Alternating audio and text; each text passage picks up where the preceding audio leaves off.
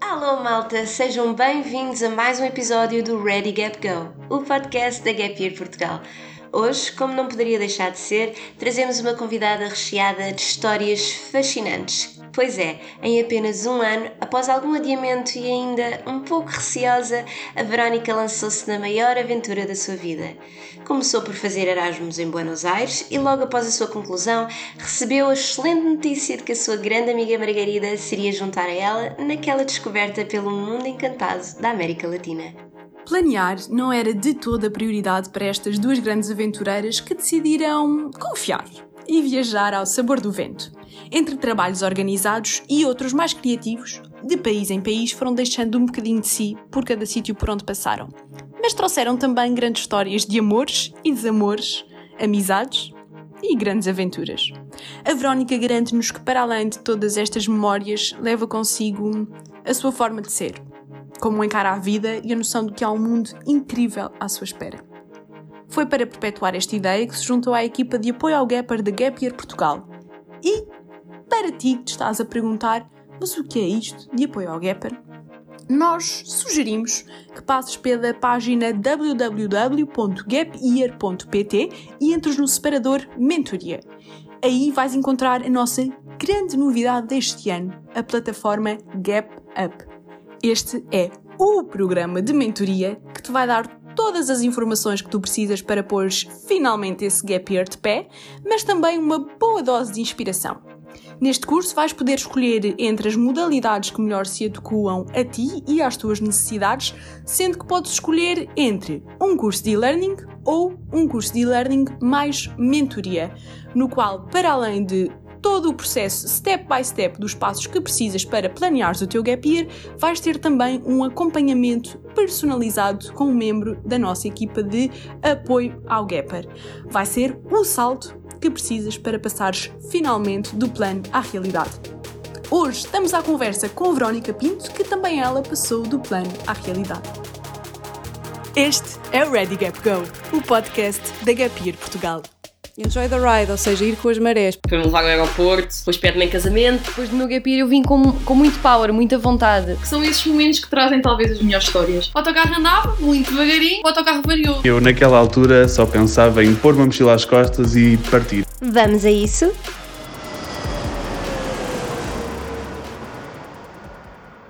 Olá! Olá, Olá. Verónica, seja muito bem-vinda. Obrigada, obrigada pela introdução, Rita e Marta. Verónica, vamos, vamos fazer-te agora aqui a primeira questão, que é o seguinte. Nós, quando estivemos a fazer eh, aqui assim, uma pesquisa, eh, percebemos que tu tiveste alguns pontos em comum com outros gappers, que é aquela inquietude eh, e aquela curiosidade, e se calhar não saberes muito bem o que querias, mas tinhas também uma coisa contrária a eles, que era, no teu caso, foram os teus pais que te disseram, oh Verónica, vai, vai fazer um gap year, mas na altura tu é que estavas um bocadinho reticente, vamos lá dizer assim, não é? Sim, olha, essa é uma pergunta interessante para começar, porque eu cada vez que olho para este gap year, desde o passado ao, ao próprio momento, ao presente e ao futuro, que a minha ideia dele vai -se sempre alterando. Eu lembro-me que aos 18 anos estava muito indecisa de que curso seguir. Um, estava segura de que seria na área das artes, apesar de ter vindo por ci- ciências, portanto, claramente um, a minha mente não era o lugar mais organizado do mundo. Eu sabia que era um curso, que queria um curso na arte, sabia que queria o caminho mais direto possível para ter um impacto no mundo. Um, achava que a arte, por pensar fora do paradigma atual e da nossa realidade presente, seria a única forma de o fazer. Agora, qual? Não fazia a mesma ideia. Ah, e os meus pais na altura disseram: por que não? Uma viagem, por que não? Uma experiência internacional. Um, e eu senti a típica peer pressure dos meus amigos, ah, que iam todos para a universidade e estavam excitadíssimos a escolher os cursos, melhor as cidades, não é? Os cursos, calhar, eram secundários na altura. Estou a brincar. Um, Achas que escolhiam todos já para as cidades do género, ah, esta parece-me bem, eu gostar de viver aqui. Mas eu acho que isso acontece imenso, por acaso, sim, de escolher pela cidade. Ah pá, eu quero ir para aqui. Sim. Isto encaixa bem aqui, este curso, não é? Então, isto é fixe, mas é na minha própria cidade? Não, nem pensar. Não vou viver mais um ano em casa dos meus pais.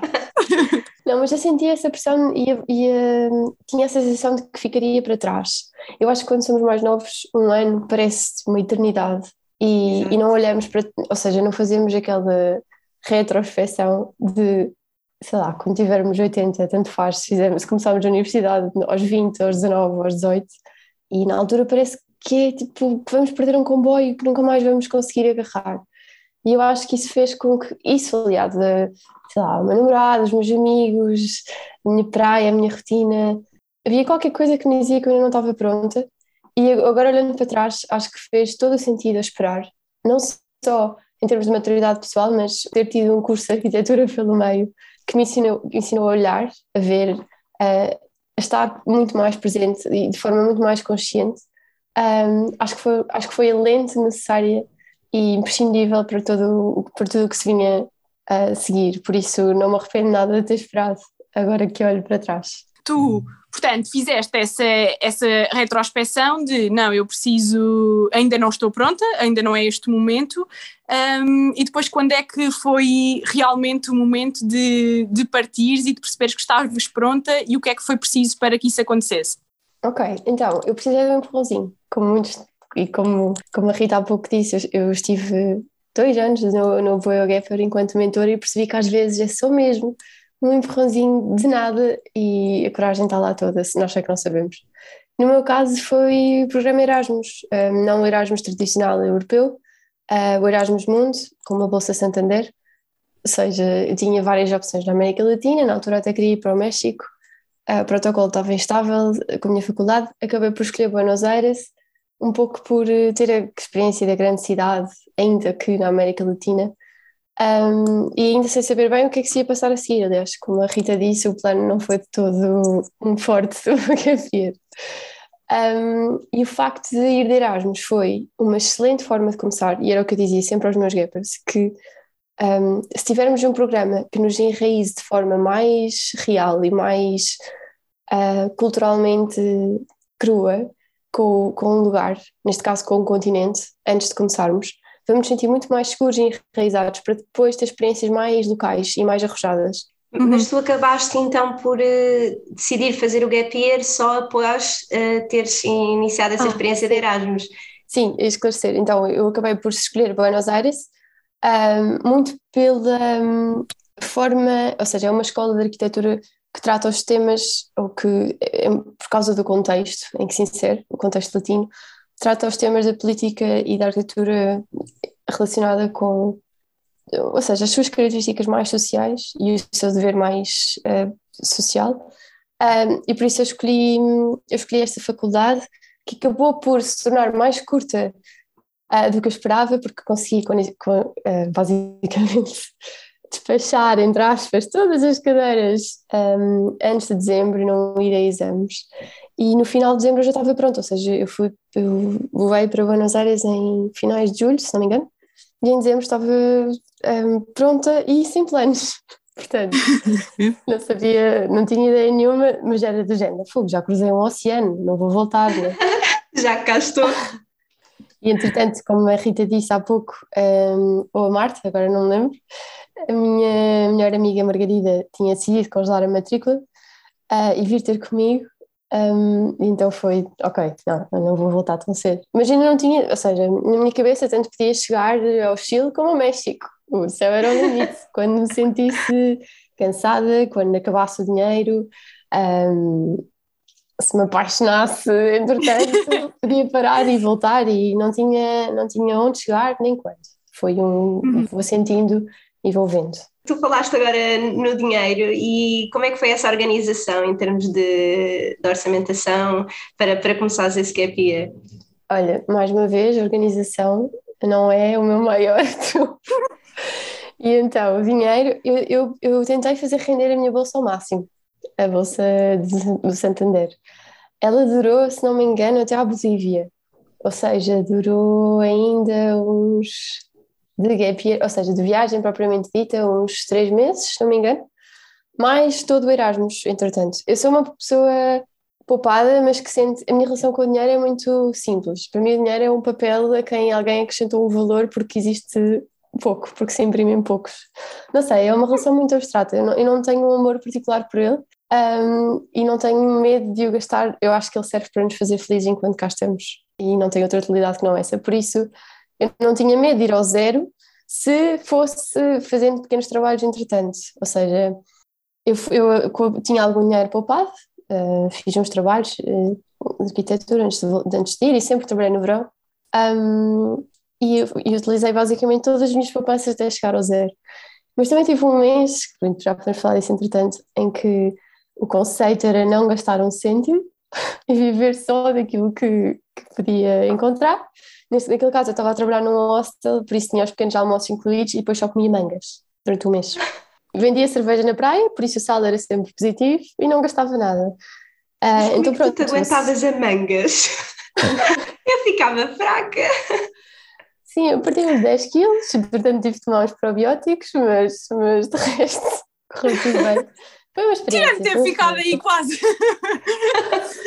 E agora, do início, como é que, como é que o teu gap year começou? Qual é que foi o ponto de partida? Já percebemos que o plano não era assim muito definido. Uh, tinhas a companhia da tua amiga Margarida e lançaram-se as duas. Por onde? Sim, então, a Margarida veio ter comigo a Buenos Aires, uh, uhum. ambas completamente perdidas. Os meus pais vinham passar o Natal e o sonho de qualquer pai é a Patagónia. Portanto, Natal, além de que Natal pronto, tem o imaginário branco e pinguins, portanto nada melhor do que isso, do que agora Buenos Aires com 40 graus, não tinha interesse nenhum. Claro. Não é um cenário para o Natal. claro que não. Então fomos ter com os meus pais precisamente ao fim do mundo, ao Ushuaia. E, e depois posso dizer uma frase que gosto muito, que é os meus pais abandonaram-me no fim do mundo porque hum, voltaram para trás e eu e a Margarida continuamos a partir daí. E acho que a Patagónia foi um, foi um, foi um primeiro passo, ou seja, foi vivido com muita cautela. Um, se nós tivéssemos gasto, por exemplo, o dinheiro que gastámos na Patagónia e nos outros países, não tínhamos. Era possível. Uhum. no Chile já tínhamos voltado para casa. Optámos por soluções seguras, optámos por autocarros, optámos por hostels. Um, ou seja, gastamos algum dinheiro em segurança, ou melhor, em estabilidade, em saber onde é que íamos dormir hoje, em saber onde é que vamos estar amanhã. Ainda precisávamos desse esboço mais claro. Estávamos a começar. Depois o Chile foi o oposto. Portanto, percebemos, a este ritmo não vamos longe, agora mas é apanhar boleias e fazer couchsurfing. Um, foi mesmo de 8 para 80. E, e percebemos que as coisas que mais nos davam prazer eram, eram um enraizar tão profundo quanto aquilo que só as pessoas locais nos podem dar. E os hostels começaram a deixar de ser a nossa prioridade, um, os autocarros também, tudo aquilo que tivesse um rótulo turista um, em cima. E percebemos também que outra coisa importante para nós era este, este, este não saber para onde vamos, ou não saber onde vamos dormir. Tudo aquilo que nos, que nos dava medo, afinal, era aquilo que nos dava prazer depois. Porque é o que nós não temos tão presente na nossa vida cotidiana. Esta, esta adrenalina de não sabermos bem o que é que se vai passar a seguir. E, e outra coisa era o não termos um prazo, como temos sempre na vida até agora. Era o não termos um prazo e podemos ficar nos lugares a tanto tempo enquanto eles nos fizerem felizes, sem bora, bora, estamos à vossa espera, ou tens este prazo, olha esta deadline, ou estás atrasada. Não, o podermos dominar e sermos donas do nosso próprio tempo foi muito, foi muito importante e foi muito motivante. Então começámos a viajar com muita calma. Um, quando esse lugar já não nos trouxesse nada de novo, nós mudávamos e íamos para o seguinte. E um, a Workaway, o que não sei se vocês conhecem, já deve ter sido falado imensas vezes aqui, que é uma uhum. página do Work Exchange em que nós trocamos horas, ou seja, trocamos o nosso tempo, que é precioso, por um trabalho que nos dá um, um, alojamento e alimentação, e para nós era sempre importante que este Work Exchange fizesse sentido, ou seja, queríamos dar algo em que nos sentíssemos um, confiantes, seguras, que fizesse parte do nosso currículo, que fizesse parte das nossas aspirações e receber algo que fosse justo. E de, repente a página começou a ditar um pouco o nosso, o nosso trajeto, porque nós chegávamos a um país, atravessávamos uma fronteira e mandávamos mensagens a todas as organizações que nos parecessem atraentes bilateralmente e hum, íamos basicamente seguindo ponto a ponto. Um, começámos pela Patagónia, depois uhum. uh, o trajeto foi basicamente a costa oeste de todo o continente sul-americano até chegarmos à Colômbia e entretanto a Margarida foi embora na Colômbia e eu não estava pronta para ir embora, fiquei mais um pouco sozinha. Quando fiquei sozinha, hum, estava muito mais aberta a conhecer novas pessoas. Nós Uhum. já estávamos em conjunto, mas acho que é um facto, quando estamos sozinhos, as pessoas procuram-nos sempre. E porque ninguém quer estar sozinho e viajar, nunca, nunca, nunca é viajar sozinho. Hum, acabei por fazer amigos de forma muito mais. Não, não, sei, não fiz mais amigos, mas os que fiz foram muito mais profundos. Hum, e foi bom também para, para perceber, para, para tirar alguns, algumas fragilidades de cima, do género, eu sou capaz, hum, está tudo bem. Uhum. Às vezes o, o viajares com outra, com outra pessoa também é o equilibrares ah, o teu objetivo e o objetivo da pessoa, as tuas expectativas e as expectativas da pessoa. Um, e quais é que sentiste essa divisão? Sentiste que havia ali uma clara divisão entre qual é que era o teu objetivo naquele período de tempo e qual era o objetivo da tua amiga e isso chocou em algum momento ou sempre foi bastante fácil de lidar? Bom, olha, nós conhecemos desde crianças e a nossa lógica é um bocado tipo lógica de irmãs que implicam por tudo e por nada, mas que no fundo está tudo bem. Por isso, obviamente que há haver atritos, mas eu acho que desde o início da viagem que tivemos claro que somos duas, mas somos uma mais uma, ou seja, temos as nossas individualidades e obviamente que podemos fazer as nossas condescendências mantendo-nos dentro de quem somos. Por exemplo, a Margarida estuda psicologia, estudava psicologia, agora é psicóloga, e, e tinha um interesse humano e nas relações humanas muito forte. E eu, como arquiteta, que entendo a arquitetura como precisamente um, interação entre seres humanos e espaço, uh, acabava por ir muito de encontro a esta forma de estar, ou seja, entender comunidades, entender estilos de vida. E isso era um ponto comum muito forte, que nos atraía profissionalmente e pessoalmente.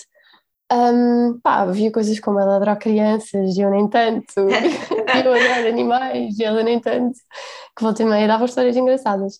Mas eu acho que foi sempre fácil de, de equilibrar. Havia uma uhum. condescendências, condescendências da minha parte, condescendências da dela, mas no fundo o nosso objetivo era o mesmo e era um objetivo de autodesenvolvimento pessoal, era um, um objetivo de. Era um objetivo que, não, que eu não chamo egoísta, mas que, que percebo que seja, que é o de sermos felizes. E, e aquele era o momento de explorar e de colecionar experiências. E, e nisso estávamos sempre de acordo. Por isso acho, acho que sim, acho que foi, acho que roubei. E olha, e tu estavas a, a dizer, eu acho muito interessante, que apesar de tu não, não teres um plano muito claro, nem gostares muito de traçá-lo, o teu propósito era uh, também fazer essa ligação com a tua área profissional e a maneira como tu a entendes, uh, perceber comunidades dentro dos, dos seus locais e um, das suas vivências. Um, houve assim alguma, alguma dessas que, que te tenha marcado mais pela diferença daquilo que vivemos cá? Olha, isso é uma pergunta mesmo interessante, porque se, e é uma daquelas que se me tivesse feito há um ano teria sido uma resposta diferente. Eu, e contando o início, quando cheguei a Portugal tinha que fazer a tese, porque era o que eu tinha deixado para trás, a tese, a dissertação, mestrado. E eu lembro-me de reunir com a minha professora, orientadora, e, e lhe ter dito, estava a dizer que queria fazer uma tese sobre o tempo. E que foi o tema mais vago da história, basicamente. E a professora disse, então e a tua viagem?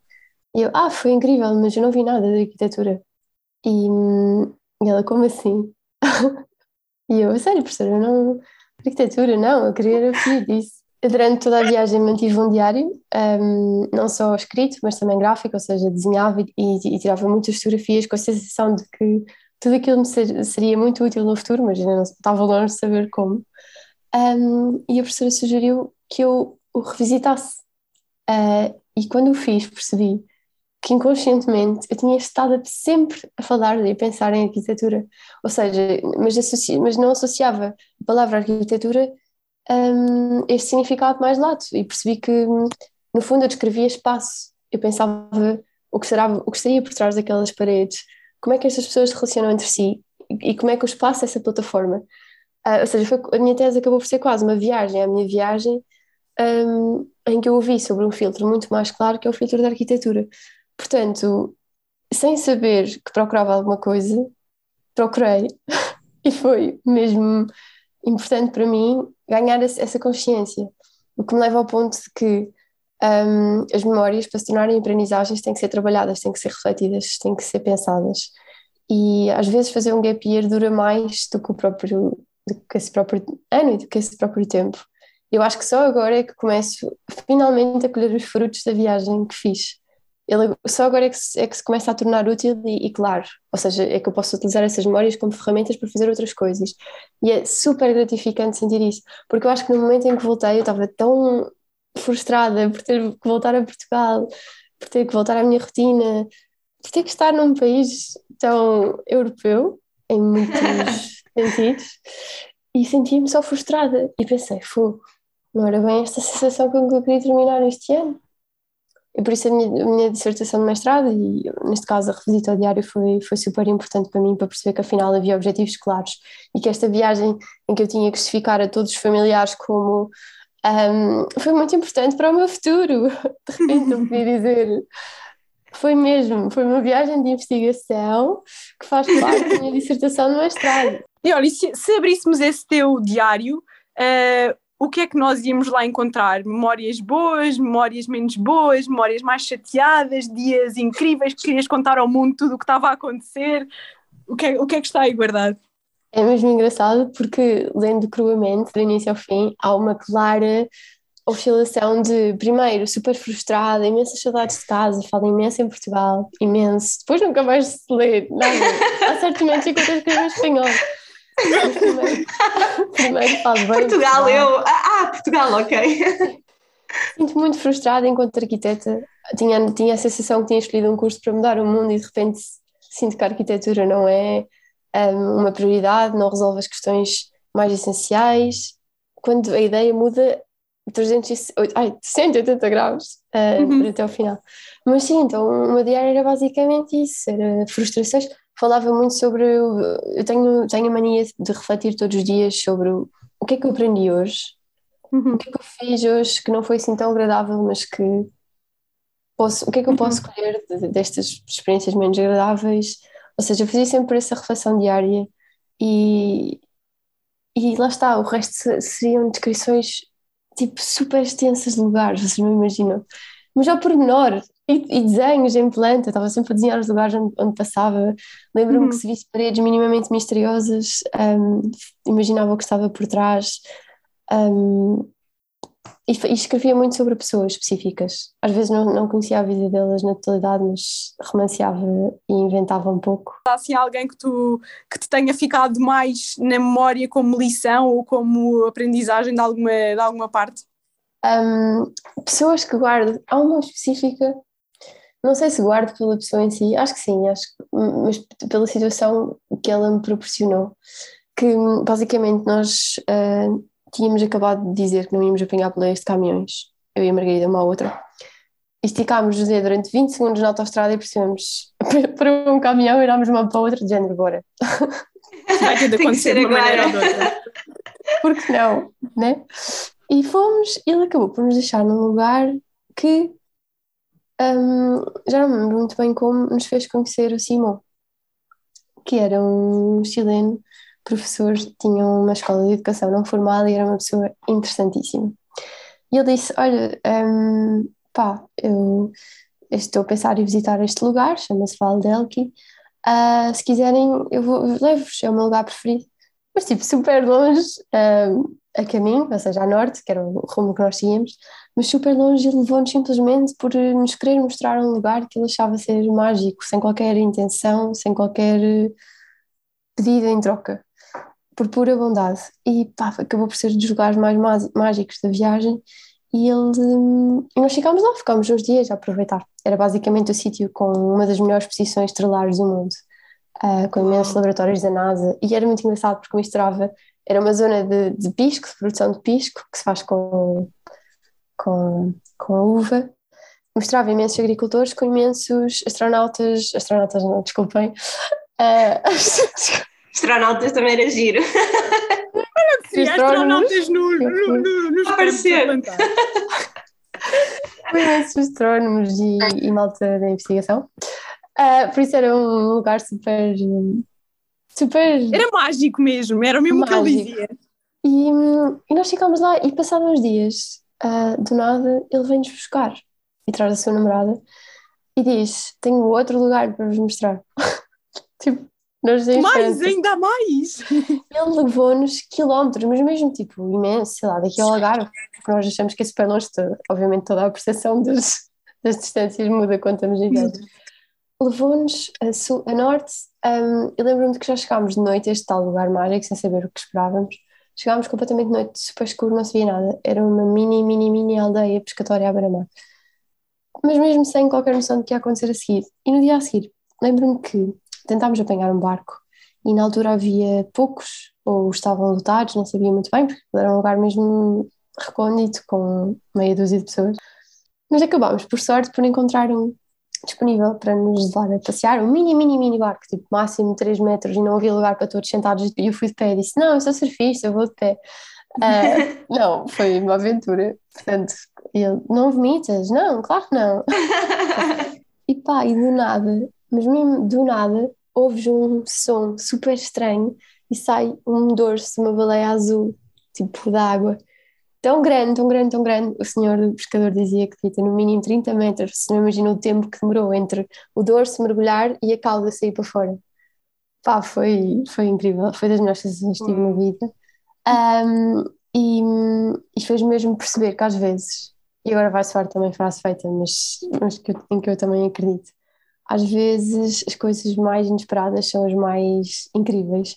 E quando não tentamos controlar tudo o que vem aí, ou criar expectativas à volta do que quer que seja, tudo é extra, tudo é mágico, tudo é melhor. E, e essa subversão da regra, ou seja, gap year para mim também é muito isso, é aprender não só a criar as nossas próprias re- regras, mas saber quando subvertê-las, um, fez com que eu percebesse que, e logo no início da viagem, que há coisas que eu não devo tentar controlar e que devo só deixar acontecer. E a partir daí acho que a mentalidade foi muito mais, bora, um, não há expectativas, o que vier veio e acontece. E olha, e, e tu disseste há pouco que, que a, tua, a tua viagem foi também muito à volta de, eh, de aproveitar eh, a cultura eh, dos, dos sítios onde estavas da forma mais, mais, mais pura e mais desprendida de turistas, para perceberes bem como é que, como é que cada sítio é um, a 100%. E tu tentaste, por isso, escolher eh, sítios no teu itinerário eh, que, que te passassem essa imagem ou sentiste que alguns da- daqueles sítios que, que visitaste acabaram por ser, eh, se calhar, uma, uma imagem mais da América do Sul, mais turística de- do que aquilo que esperavas? Sim, eh, sem dúvida. Uma das minhas. Obviamente, não quero ser pretenciosa e dizer, yeah, eu não tive uma vida turista. Claro que tive, eu não deixava de ser uma pessoa deslocada, ou seja, estrangeira, eh, presente numa cultura que não é minha, eh, a descobrir coisas que não conhecia, eh, a não gostar de sabores ou de músicas ou do que fosse. Ou seja, eu não quero ser pretenciosa e dizer eu não fui turista porque fui, um, e nos momentos mais que outros, quando a segurança ou a insegurança assim o pediam. Mas é diferente sermos turistas conscientes de que o somos ou de sermos turistas invasivos, um, desrespeituosos ou simplesmente cegos por não aproveitarem as características locais de um lugar. E para mim, viajar é conhecer cultura, não só conhecer, mas fazer parte dela, contribuir para ela, um, viver através das suas próprias condicionantes e ritmos. E era sempre importante para mim perceber: eu estou a fazer isto porque faz parte deste lugar ou estou a fazer isto porque o marketing assim o proporcionou. Um, havia um trunfo que eu acho essencial e que foi o que me fez, por exemplo, não escolher o Sudeste Asiático, mas sim a América Latina, que é a língua.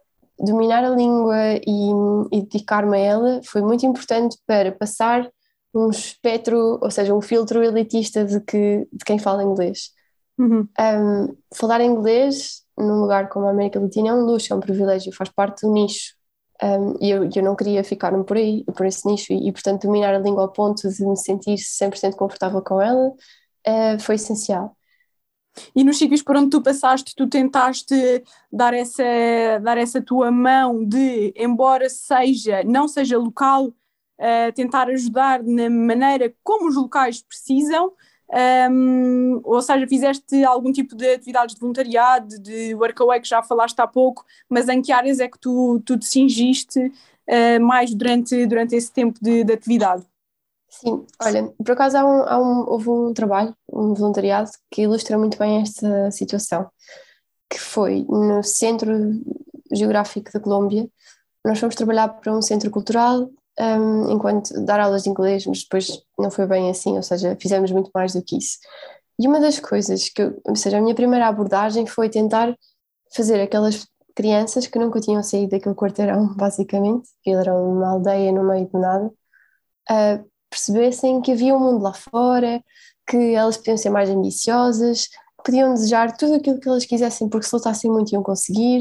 Ou seja, foi com uma perspectiva muito ingênua muito. vou tentar impor o que é para a minha vida a estas crianças. E eu percebi em muito pouco tempo que o que estava a fazer era, no fundo, não era benéfico, ou seja, só podia ser benéfico em pequenas quantidades e de repente estava-se quase a tornar o contrário, porque o facto de eles um, terem um vislumbre desta realidade e não lhe conseguirem aceder, não serem capazes de o fazer, não terem o privilégio que nós temos, um passaporte europeu, um, uma educação privilegiada, um, necessidades que não a nossa própria alimentação e, e o sermos saudáveis, fez-me perceber o quão ingrato e injusto isso era da minha parte, tentar impor a minha própria felicidade ocidental. E comecei a perceber que havia muito mais valor em coisas como fazê-los entenderem o valor do lugar onde estão inseridos, o porquê, valorizá-lo mais e sim, dar-lhes um vislumbre daquilo que pode ser outra realidade, dar-lhes esse poder e força para avançarem si os sonhos, mas dentro de um contexto. E fui muito mais calma a partir daí com, com as minhas ingenuidades e vontades de de repente sermos todos viajantes, exploradores. E, e, houve alguma dessas, ou episódios de, de voluntariado ou uh, work exchange que tu tenhas sentido que não foi ao encontro daquele que era o teu objetivo um, ehm, de dar e receber na mesma, na mesma moeda ou de fazer uh, o que para ti fazia sentido? Olha, na verdade eu acho que não, porque acho que experiências são acima de tudo aquilo que nós fazemos com elas e, e há sempre algo a aprender e algo a aproveitar. Houve experiências menos enriquecedoras, ou seja, enriquecedoras culturalmente, profissionalmente, intelectualmente, sim, mas delas retirei outras coisas. Por exemplo, eu sempre pus muita pressão na minha vida na, e principalmente no meu futuro. Sempre senti que para fazer sentido tinha que fazer sentido para mais pessoas, ou seja, tinha que impactar alguém ou até mesmo o mundo.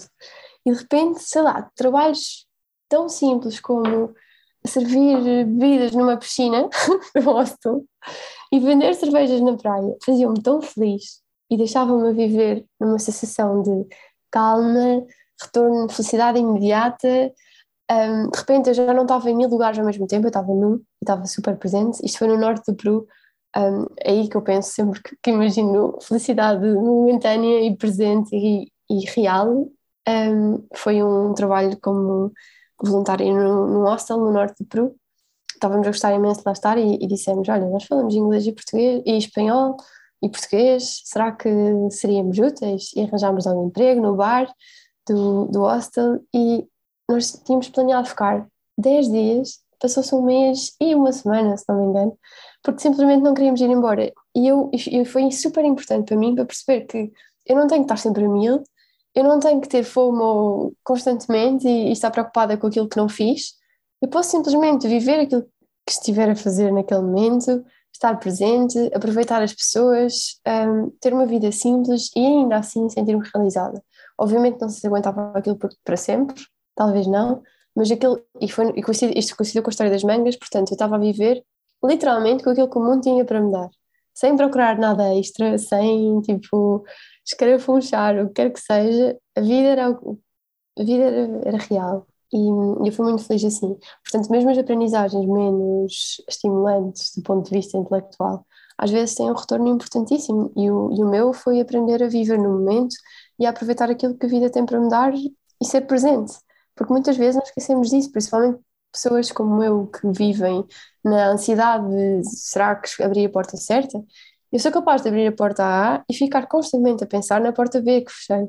Portanto, eu vivo sempre numa realidade que não é esta. E a partir daí comecei um, a acalmar, a pensar mais no caminho que escolhi, não no que devia ter escolhido. E essas aprendizagens valem tanto como, sei lá, outra qualquer. E tu sentiste alguma diferença a partir do momento em que ficaste sozinha em viagem? Já, senti, senti. Primeiro chorei babei ranho quando a Maria se foi embora. Mas sinceramente acho que não sei se foi medo, se foi. Passei seis meses da minha vida a viver 24 horas com esta pessoa, a partilhar tudo com ela e de repente ela vai embora e quem é que eu, com quem é que eu partilho as minhas experiências? Com quem é que eu comento o meu dia? Ou o rapaz que passou? Tipo, de repente começou a ser. Senti-me um bocado sozinha. E no primeiro, nessa altura, o meu telemóvel estava variado, não, não conseguia conversar com ninguém.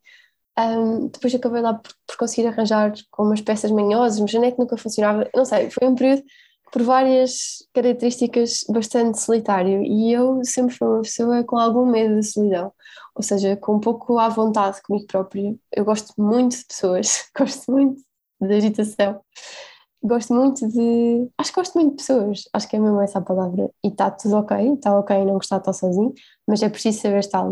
E, e, durante esse tempo sem ela, eu, eu aprendi a ser muito mais confiante comigo própria, no sentido de que eu chegava, ou seja, eu podia viver as experiências só para mim e ainda assim serem super válidas. Eu não precisava de as partilhar, eu não precisava de as comentar, podia simplesmente absorvê-las e guardá-las e era tão rico ou mais. Por isso, acho que essa foi uma das grandes diferenças em, em estar sozinha. E a outra foi, como vos disse há pouco, fazer amigos de forma muito mais intensa, porque como eu disse, gosto de pessoas, preciso delas na minha vida e não tendo a Margarida, ia procurar a pessoa com quem comentar e etc. Hum. Mas porque eu voltei a usar a mesma tática do vá lá, sou simpática, falo português, inglês e espanhol, posso trabalhar e na altura a Margarida tinha-me deixado no Caribe que lugar. Então. Opa, uh... tinha-me deixado ali só no, no paraíso. que má amiga! yeah, portanto, não foi assim tão difícil. Eu pensei, qual foi o hostel onde eu gostei mais de estar?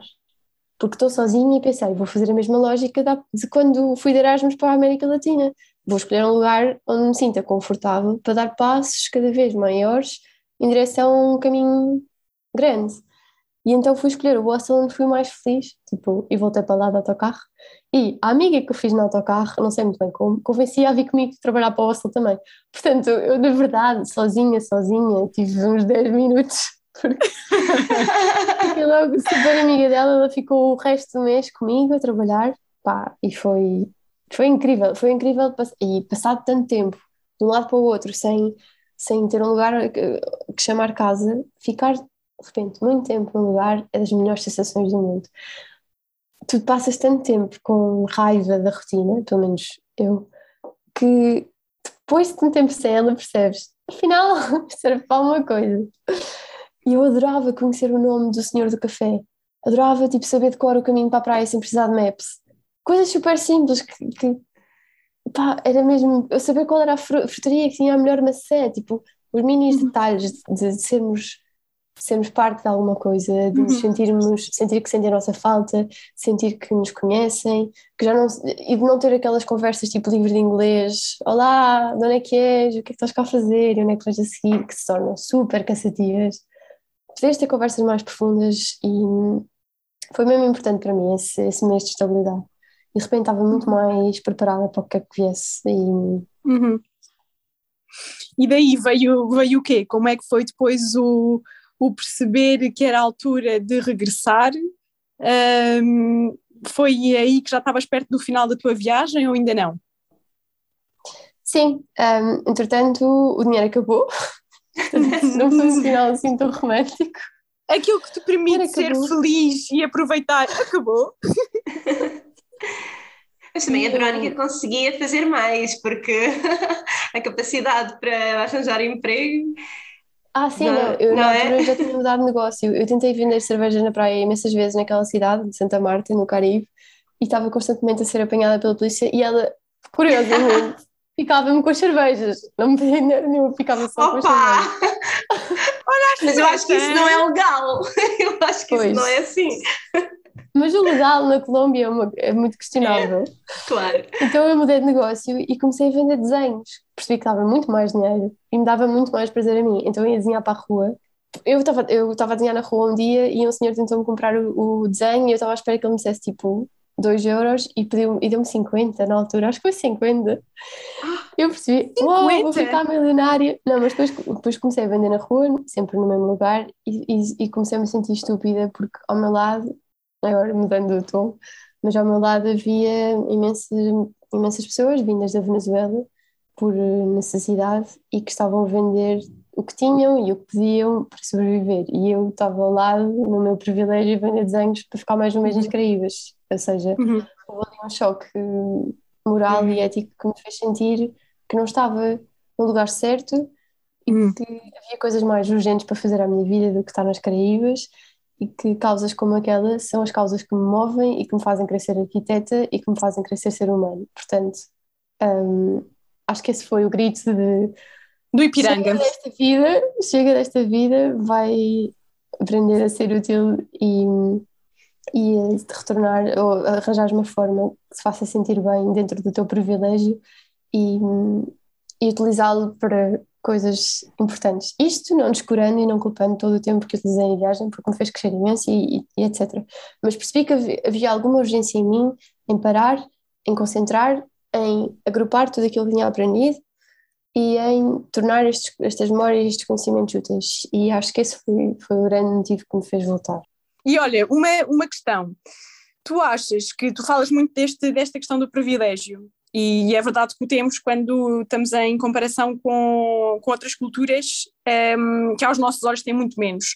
Mas eh, o que é que para ti faz mais sentido? É perceber esse privilégio, tentar lutar contra ele porque não o aceitas, ou aceitar esse privilégio e tentar usá-lo da melhor forma para criar impacto? Bom, Rita, eu acho que essa é a minha dúvida existencial maior. e acho que não lhe sei responder tudo. Na verdade, acho que é aquilo que eu, neste preciso momento, estou a tentar perceber. Um, isso é uma conversa muito específica agora da arquitetura, mas eu estou precisamente a tentar perceber o que é que, através, se é, se é legítimo, eu utilizá-lo para fazer o bem, entre aspas, ou seja, imagine, assumi-lo, ou se pelo contrário, devo lutar contra ele. É uma questão a que eu não sei de todo responder e acho que, na verdade, vou demorar a vida toda a descobrir, mas espero, espero conseguir. Uhum. E, e olha, e voltando também agora ao início, tu disseste que há um ano atrás, eh, se calhar a tua resposta para muitas destas questões eram diferentes, portanto, se calhar daqui a um ano eh, a tua resposta a isto já vai, já vai mudar e já vai ser, eh, ser outra completamente diferente, mas na verdade viver é isto, é também ir encontrando as nossas respostas e fazendo as nossas perguntas. E é super ok mudar de ideias pelo caminho e, e, e sermos tolerantes connosco próprios, porque faz parte. Eu já achei coisas tão diferentes, já senti coisas tão diferentes. Eu voltei da América Latina com a pura revolta de que, fogo, que seca, este país não mudou, tudo congelado, as pessoas só se queixam, são tão negativas. Eu ia no autocarro e tinha que pôr os fones porque eu não aguentava a pessoa queixar-se que a sopa estava soça e que o condutor estava a dar demasiadas curvas e que aquele senhor demorou imenso tempo e que o outro não tem bilhete. Esta mentalidade portuguesa de, da queixa e da negatividade e do estava-me a destruir completamente. E agora eu sou capaz de contextualizar melhor as coisas, ser mais tolerante outra vez. Acho que esta coisa da adaptabilidade e de sermos camaleões também é outro dos trunfos que adquirimos em viagem. Um, mas já, yeah, o que era aquilo, aquilo, que era uma revolta passou a ser uma tentativa de, de compreensão. E agora sou menos frustrada. Ainda assim, quero sair de Portugal o quanto antes. Mas é esse o objetivo para a Verónica daqui a dois anos? Dois meses? Duas semanas. duas semanas, qual dois anos? Sim, eu sinto que ainda não acabou. Eu sinto que há muitos lugares do, do planeta que são demasiado escuros para mim, eu não faço ideia do que se passa lá dentro.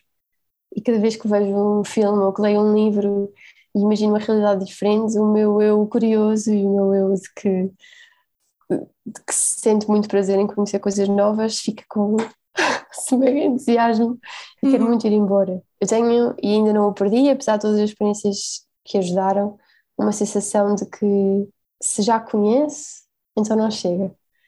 E por um lado a viagem serviu para colmatar um pouco aquele fomo que sentia diariamente, por outro uh, contribuiu um bocadinho mais para, para, para desenvolver este bichinho do desconhecido e do gosto pelo desconhecido. Portanto, de todos os pontos positivos que o meu Rapier tem, este é um não tão positivo, que é o de sentir que o mundo afinal é pequeno e que é super acessível, muito mais do que aquilo que eu pensava, e que se é assim tão acessível e tão pequeno, porque é que eu não vou? Porque é que eu não, que não o conheço inteiro? então pronto, não deixei de ser eh, satisfeita com, com o meu próprio lugar e o meu próprio país, ainda que não, obviamente não nego que um dia ele faça todo sentido. Para já faz mais sentido colecionar estas experiências todas, tornar-me Uhum. maior e depois regressar e trazer todas as minhas aprendizagens e aplicá-las, mas, mas para já ainda estou no movimento expansão. de expansão, exatamente. E olha, vamos expandir agora para hum, a nossa novidade desta temporada, ah, que é o nosso momento de jogo. Ah, nós vamos ter agora hum, um, um jogo que é o seguinte: vou passar a explicar. Vamos te atribuir um objeto que a Marta já te vai dizer qual é. Hum, e tu vais ter de contar uma história que tenha acontecido no teu gap year relacionada com este mesmo objeto. Pronto, Ok. o objeto que foi atribuído à nossa convidada de hoje é o isqueiro.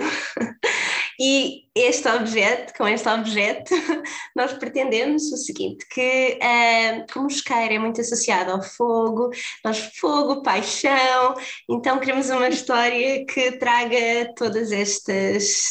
É, esta, esta parte caliente, e vamos também dizer eh, que eu acho que é bastante relevante que estamos a gravar este episódio no dia 14 de fevereiro, dia dos namorados.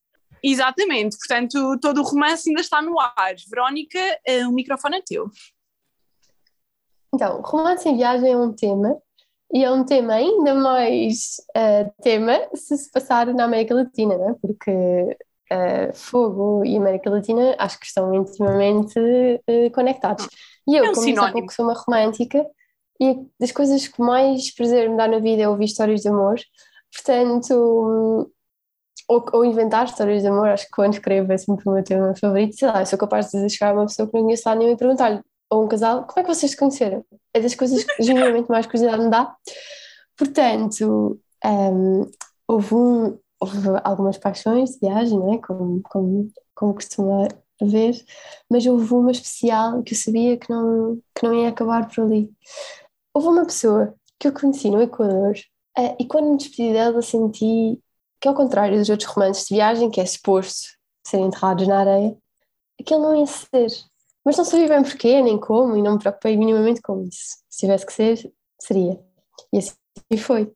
Eu, quando tive a minha infecção na Amazônia e estava no Equador, senti a necessidade de recorrer a uma ajuda mais local. E enviei-lhe uma mensagem, porque ele era equatoriano, apesar de viver nos Estados Unidos há muito tempo, e falei-lhe da questão, e ele ajudou-me imenso, e a partir daí nunca mais voltámos a perder o contacto. E quando eu estava a trabalhar na Colômbia, Santa Marta, um, a meio de uma conversa, ele disse algo como: Tu não tens dinheiro, eu não tenho tempo, por isso escolhe um lugar e escolhe uma data. e assim foi.